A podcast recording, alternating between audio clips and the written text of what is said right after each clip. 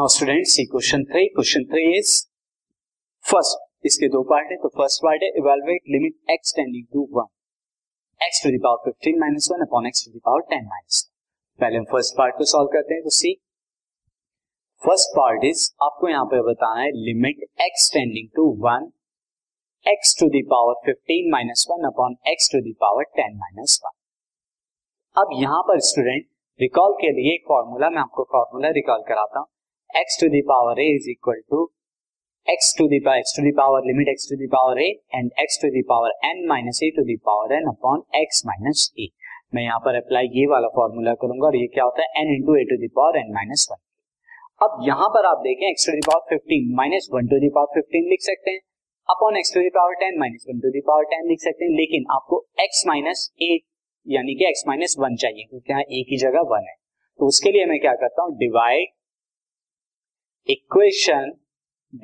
या इक्वेशन नहीं, यहाँ पर न्यूमरेटर डिनोमिनेटर है, तो divide numerator and denominator by x minus 1। x minus 1 से डिवाइड कराइए तो you will get limit x tending to 1 x to the power 15 minus 1 by x minus 1 upon x to the power 10 minus 1 upon x minus 1।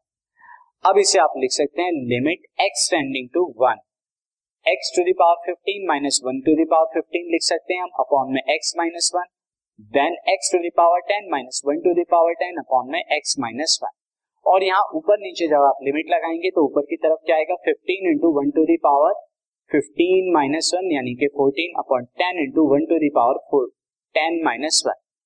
तो अब यहाँ पर कितना आएगा finally 15 by 10 that is equal to 3 by 2। तो लिमिट आ गई। नाउ सेकंड पार्ट को हम देखते हैं। तो सेकंड पार्ट में हमें यहाँ पर निकालना है first derivative of fx। fx का डेरिवेटिव निकालना है जो कि है ax square plus sin x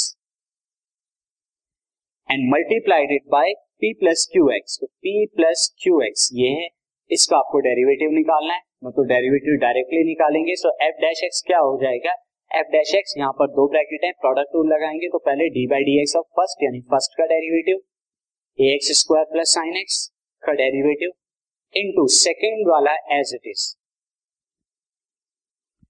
फिर क्या करेंगे हम सेकंड का डेरिवेटिव निकालेंगे यानी p plus Q cos x का और multiplied it by first ax square plus sin x as it is. Now student अब देखिए D by D x of ax square, a constant है और एक्स स्क्वायर का कितना हो जाएगा 2x, उसके बाद sin x का कितना होता है cos x multiplied by p plus Q cos x ये एज इट इज आएगा। नाउ अब d by D x of p कितना होता है, p कांस्टेंट है तो 0 एंड cos x का क्या होता है माइनस sin x, तो माइनस क्यू sin x आएगा यहाँ पे into ax square plus sin x as it is आएगा। तो अब यहाँ पर आप क्या कर सकते हैं डायरेक्टली आप लिखिए ax 2ax plus cos x multiplied by p plus Q cos x and minus Q sine x multiplied by A x square plus sine x. अब आप चाहें तो क्वेश्चन को यहीं छोड़ सकते हैं या इसकी मल्टीप्लाई करा के आगे भी लिख सकते हैं, सिंस मैं क्वेश्चन को यहीं पर जो है स्टूडेंट कंप्लीट कर रहा हूं। This podcast is brought to you by hub hopper and शिक्षा अभियान।